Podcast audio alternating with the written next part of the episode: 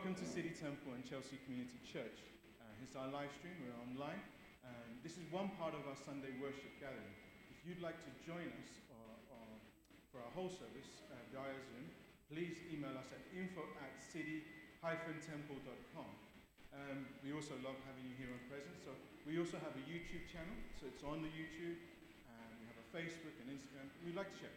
The best is always being here, physically present uh, in the church. So it's great for us to be together.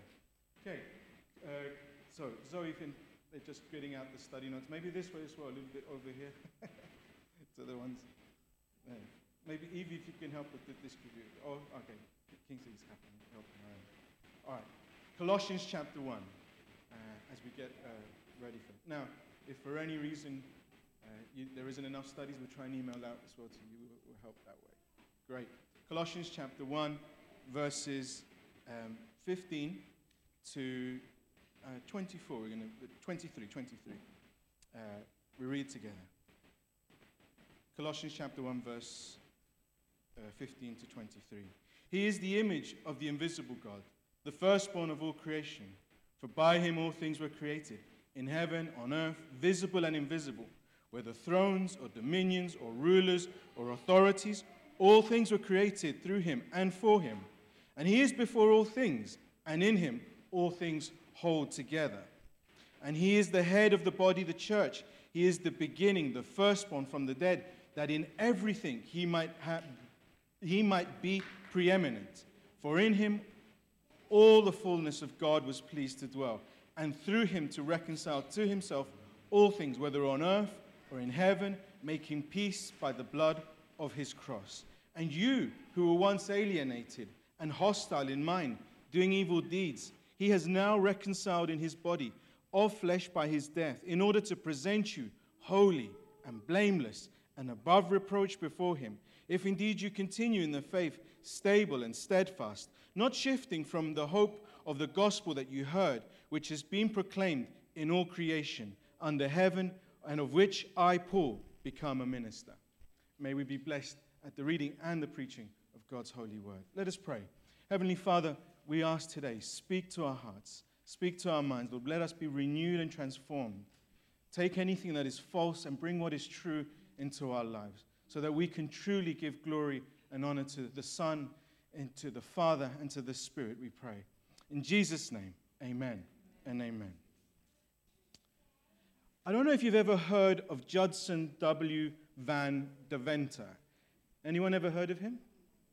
Yeah, he's a hymn writer, but he was also an evangelist.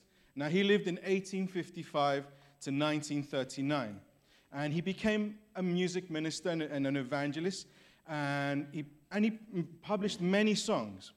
But he had an inspiration, and this is something from his diary. This is what he wrote.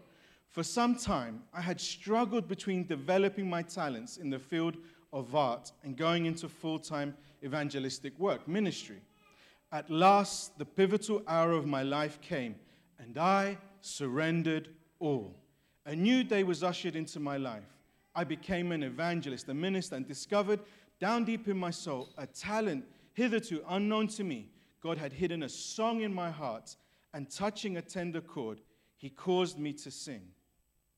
In the 1930s, uh, he actually, uh, no, actually, way before that, he had also been uh, in a, a, seminary, a place of biblical study, with some other young man, very, very young at this time.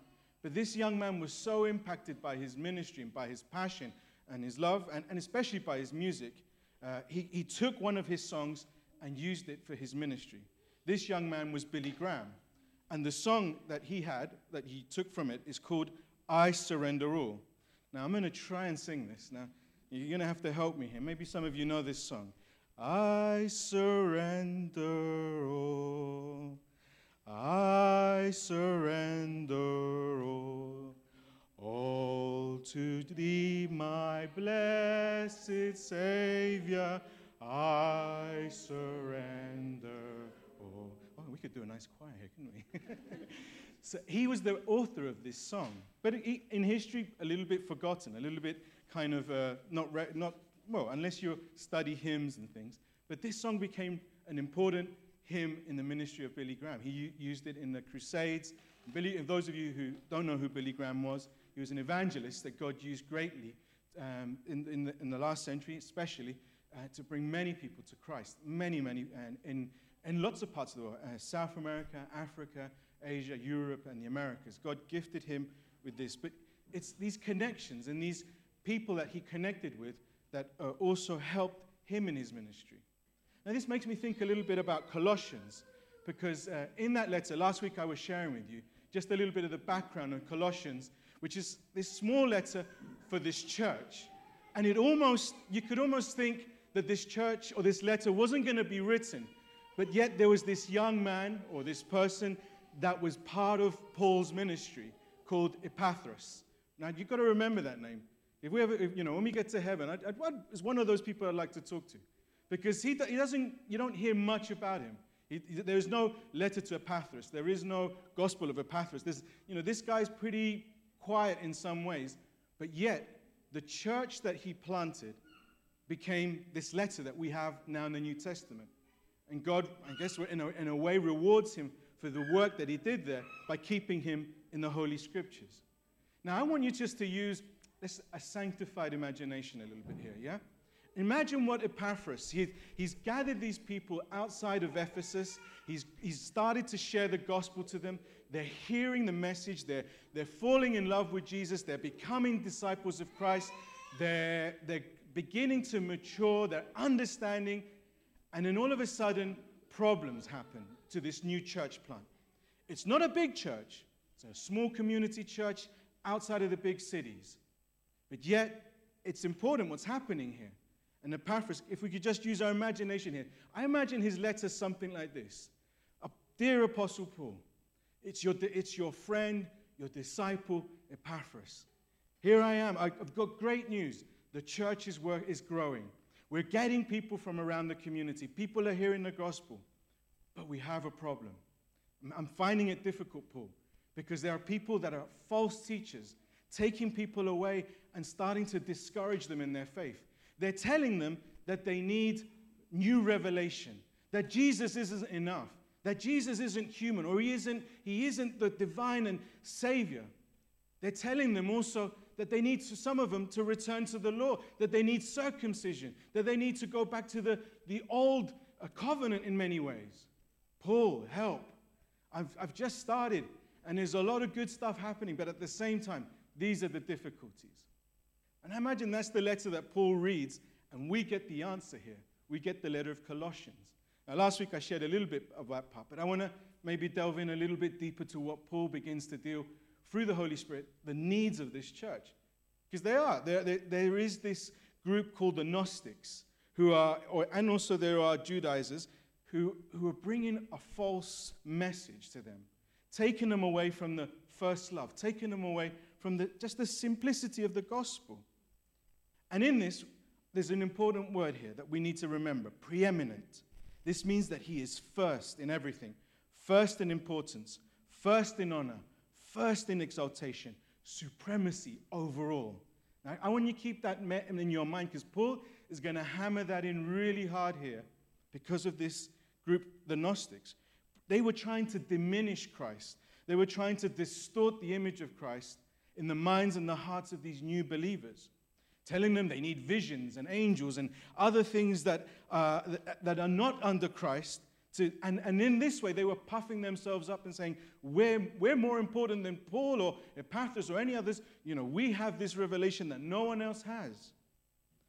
But Paul, that's the, the wonderful thing. He says, I only preach Christ and Him crucified. And that was his message always. And he's going to bring it back to them in a, in a way, and, making them understand how Jesus is the center and preeminence of all things. And he's going to hit it hard. So we go into this text here, and he says, you know, he's dealing with these false teachers who were confused about creation, thinking that matter was evil, that the human body wasn't good. So they said, How could God be in human flesh? That doesn't make sense. How could Jesus inhabit a human body? They were saying, This, this can't be true. This, this gospel that you're hearing from, from these apostles is false. We've got truth and they were co- trying to confuse them and take them away. Today we have things like the New Age and other false religions where they try to paint the picture that God is everywhere, God is in all things. And some people, you know, literally are tree huggers. They'll put their hands or hug a tree because they believe I'm connecting to God in that way. And yet that is false and wrong. And, and sometimes these little things creep into church. There are these little things of the, the new age entering of false religions. And so God here in this, through the Spirit of God, wants to con- correct them and understand that because, you know, that God did come in the human flesh, but there's something unique about God's divinity in Christ and his, and his incarnation, his, him becoming flesh. He was, Paul, trying to get rid of the confusion. Instead of them being enslaved to, the, to this false error, he was going to begin to lift up that Jesus is the firstborn of all creation. This does not refer to time, or, uh, but, a, or, but a place or a status, that he is first before all of the creation. It doesn't mean that he was created. And see, sometimes some false religions will take that word firstborn and say, well, see, Jesus was created. And it's not. This is a, a misunderstanding on the word. This firstborn means that he is before all, that he is equal with God, that Jesus was not created, that he is the creator of all things. This word firstborn means he's of first importance, of first rank. He is prior to all creation. So everything else comes after Jesus.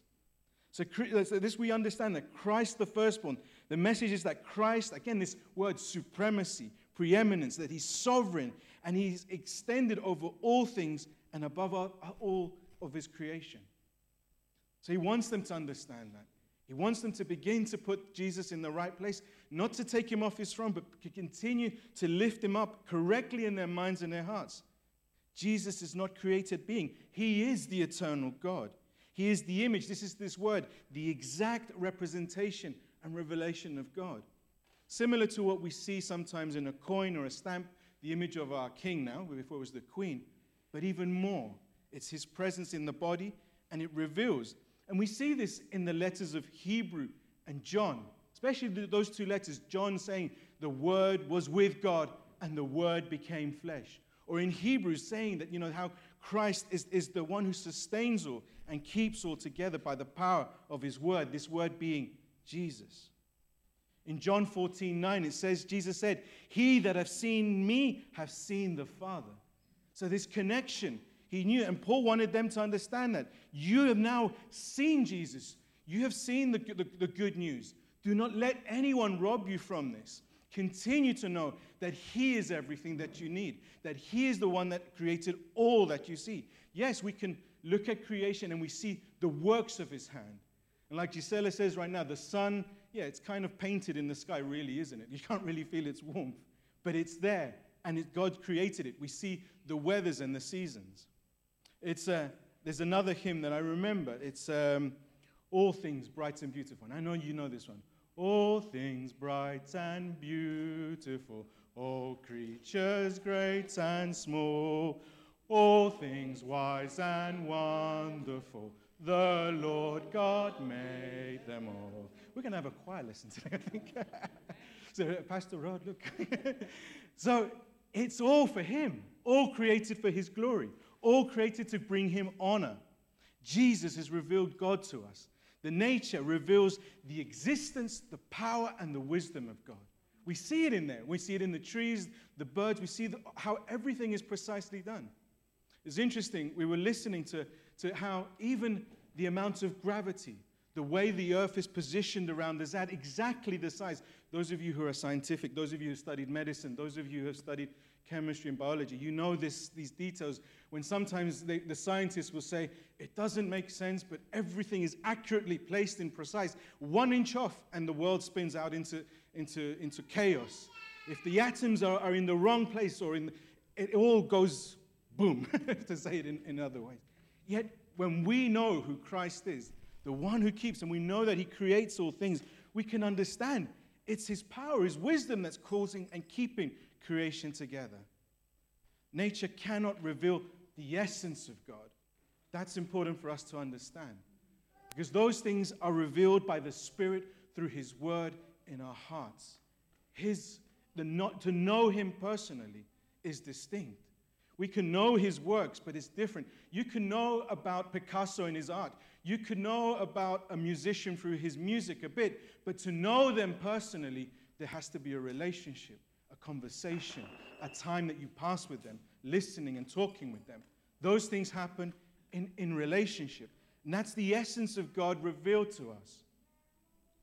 This week with the kids, I always bring my kids into the sermons. I know, but this is, if you've grown up as, as, as uh, pastors' kids, you know you do this. it's just whether you, yeah, my, my dad did it to me, so it's my turn now, kids. but they said to me, and, and I said the same thing to them, so I can say I've done the same thing. Dad, church is boring. And I said the same thing when I was a kid. Dad, and I said, and, I, and, and the, the very simple answer, the same answer he gave me church is not there to entertain you, it's not there to give you a happy feeling, though it can. Church is there for you to give glory to God, for you to worship God, for you to encounter God. It's not about you being. And this is the funny thing because a lot, I'm going to go down a rabbit trail now, that I, I remember seeing some of these things because this is that kind of false religion that sometimes steps into the church saying if we paint the walls black, if we put a smoke machine, if we put the lights, if we have an amazing band, you know, then God will bring growth. And we lead, let these false things begin to enter into the church that do not bring glory because church isn't here to entertain us. We are here to worship God and know Him and know His power, His wisdom, and His presence. So that's a big change. That's the thing. And I'll repeat it to the kids as they keep on saying it to me. But I know there's moments that I surprise I, I always say to, to, to, to, to my, my elder ones who are teenagers, you know, it's in those listening to the sermons, being next to my dad, seeing him serving God, that I also picked up things about God that I, I could no other way. There was no other way. I just learned those things being next to him. And I'm grateful for that. I'm grateful that my dad dragged me to church, to prayer meetings, and other things, because it was where I also had these seeds sown in. And there was obviously the encounters of God personally back to the message out of my rabbit trails. so, Jesus is Christ, is that invisible God. He is revealed perfectly in and shows us. And since no creature can perfectly reveal God, Jesus must be God. That was what the first part, the firstborn of all creation, lifting up. But also, in verse 16, he says, He created all things. See, this, this attribute that's given to God. In the beginning, God created the heavens and the earth. Genesis chapter 1. One of the first things that we see in the characteristics of God is that He is a creator. But it also says, and in the beginning was the Word, and the Word was with God. John chapter 1, verse 1. We see that Christ was there together. At creation, He was there. He, he created all things. He Himself is uncreated, but He brought all things to creation. And Jesus Christ is the firstborn of all because He created all that we see. Look at the authority he has. He's with the apostles in a ship. There's a storm, there's a sea, everything's going on. And he says, Be still. Why? Because he has created it, he has authority over it. He can say to the storms, Be still. He can say to the, the, the, the winds, Be quiet. Because he is the firstborn. He is supreme. He is preeminent to all that is created. And this also gives us authority over, over sickness and other things that the enemy tries to bring against us. All things were made by him, says in John 1 3. The visible and the invisible. And it's in that text in Colossians, it says, those things that we see and cannot see were all created by God. And this is way before microscopes. This is way before we understood uh, bacteria and microbiology and atoms, or even um, now it's called uh, quantum physics. All of these deep things that we now understand that the world is much more complex. There are things around us happening, There's atoms all over, trillions and billions of atoms in your body. God is supreme over all that in Christ Jesus. All things for his glory, all held by him. I think that why is this is not just because Paul wants us to deal with false teaching through the Holy Spirit revealing to us, but also sometimes we need to remember in our moments of trials and difficulties, God is holding everything by the power of his word in Christ Jesus, visible and invisible, all for his, under his command. It also says there, all things exist for him. This is coming back. So he is before the creation, before everything existed, he is there. And then he is the one who created everything. And that's the second part. But the third part, all of creation, everything, heavens and earth, visible and invisible, is all created for him for his glory. bringing together the Father, Son, and the Spirit, the Holy Trinity, this mystery together that God working all things for His glory, that it was done for His, for his worship and honor. All things exist in Him, for Him, and through Him. He is the agent through which they came into being, and the one for whom they were made. All of this will to being to come back to Him. If everything in creation exists for Him, then nothing can be of itself evil. Now, we can just say a little bit an extra here, except for Satan and the fallen angels. And even those God uses to accomplish his will.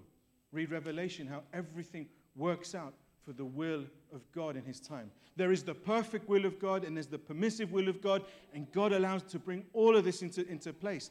And it's our responsibility to, to, be, to say, Lord, I surrender all. You are supreme. You are above all, Lord. I want to be in your perfect will because I want to bring glory also in everything that I do my finances, my time, my relationship, my thoughts. See, this was, this was to deal deeper with them. If these false teachers were giving false messages to, to those to try and confuse the church, Paul was, was putting deep in the heart something that will make them unmovable. That God is above all things, He's in you. Make Him first, and everything else will bring, bring glory for the Father and the Son. God's creation, even though under the bondage of sin, can be used for God's glory and enjoyed by God's people. And here we are. We are part of that, asking the Lord to continue to work. I, I, to, I know what we're seeing in the news still the, the continuation of the, the difficulties in Ukraine, but I just hear in my heart the Lord just continue to say, not by might, not by power, but by my spirit, says the Lord. Not by the US, Canada, or the nations, not by mo- money or bombs or, or warfare, but by the Spirit of God, the worlds and the seasons and the nations are changed. He is preeminent, He is supreme over all things and all things. It says in Scripture, every nation, every tongue, Every create will bring glory to the throne, will exalt Jesus in the end. They will worship him and bring every knee shall bow, every tongue confess that Jesus is Lord of all. That is the, the, the preeminence and the supremacy of God. Verse 17, he says he holds all things together. That Jesus can hold all of these things together. He is the firstborn, he is the creator.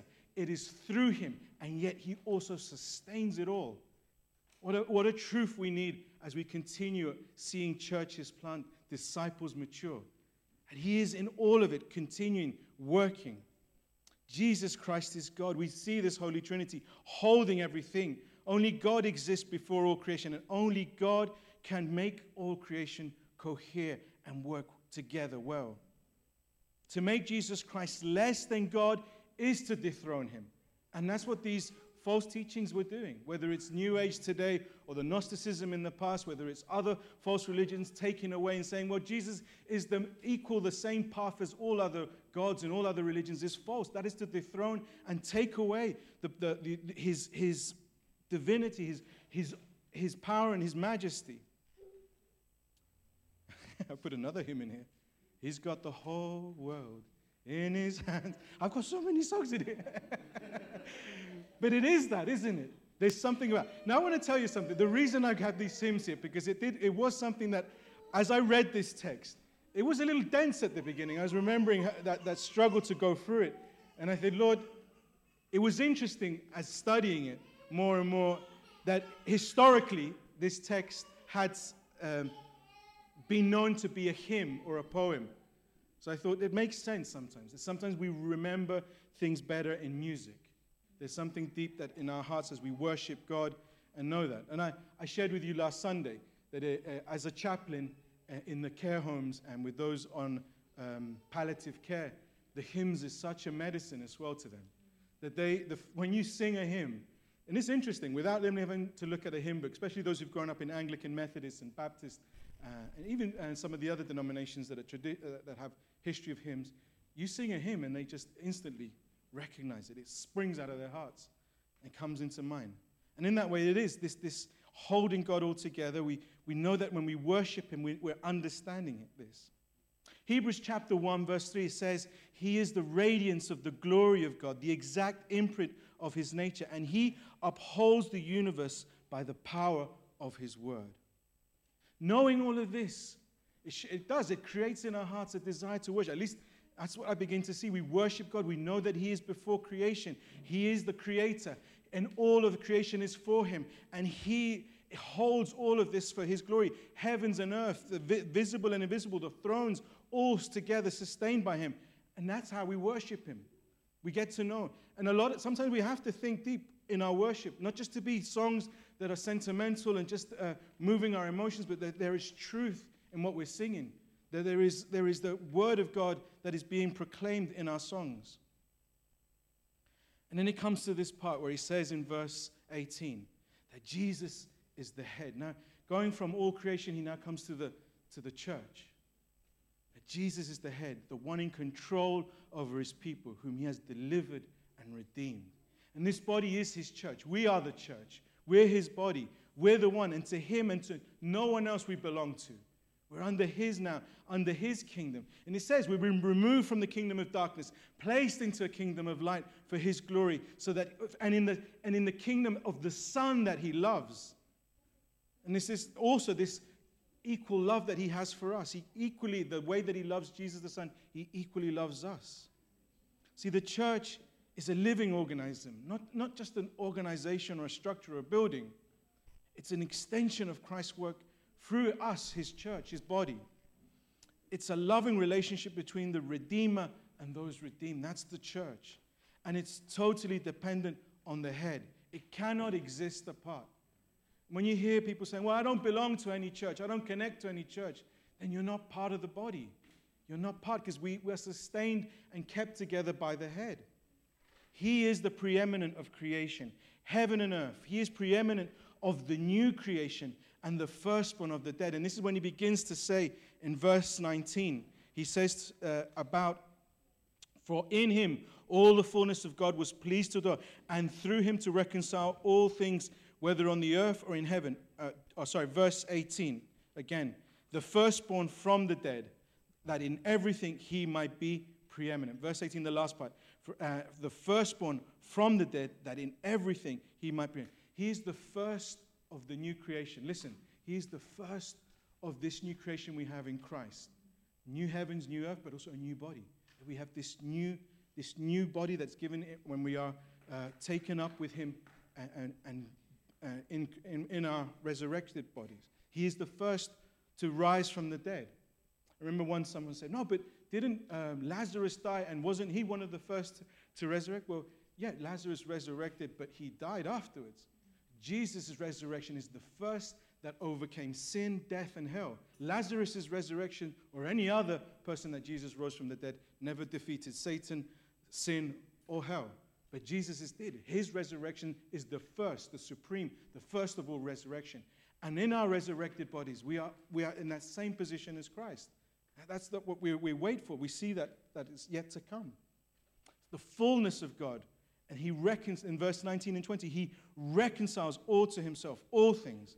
This the word became flesh for the glory of the Father revealed in Jesus. God was pleased for the fullness, for all that he is to dwell in Jesus. And that, that's that kind of that, we're seeing the incarnation, we're seeing his fullness in that. So we have this reconciliation by the blood of of the Lamb and the gospel being again proclaimed. He's just bringing them back, getting them out of the false teaching and saying, it's about what Jesus did. He died for your sins. He is the first of everything, and He's also the one who's going to bring the new, usher in the new creation in Christ Jesus. We're, you know, and this righteousness is that we have eternal life. Because of the blood, He has disarmed, He has disarmed all the accusing power of the devil, and He shames them and triumphs over them we have that victory and that peace. And we are able to have that peace. We are set free from the power of sin and all demonic powers, stripped completely because of what Christ has done. That, no angel could do that. No false prophets or religions could do that. Only Christ on his cross.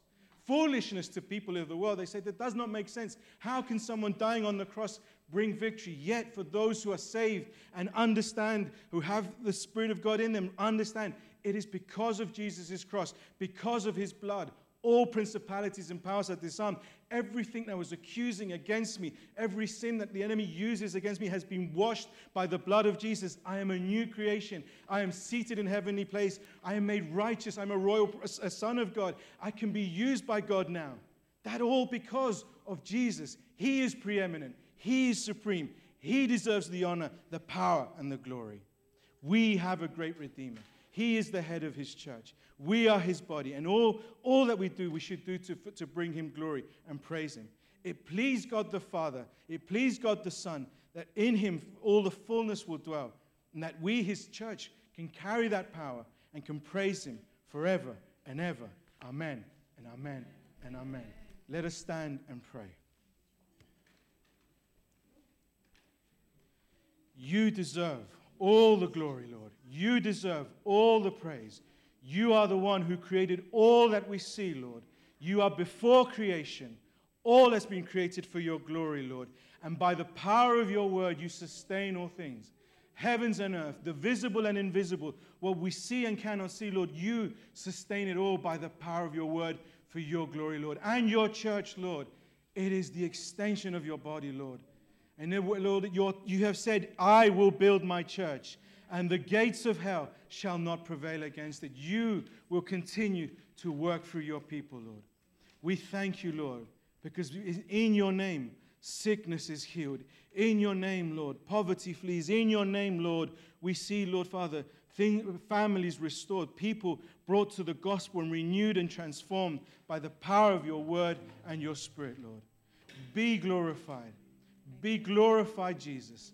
Be glorified in this place. Be glorified in the heavens and the earth.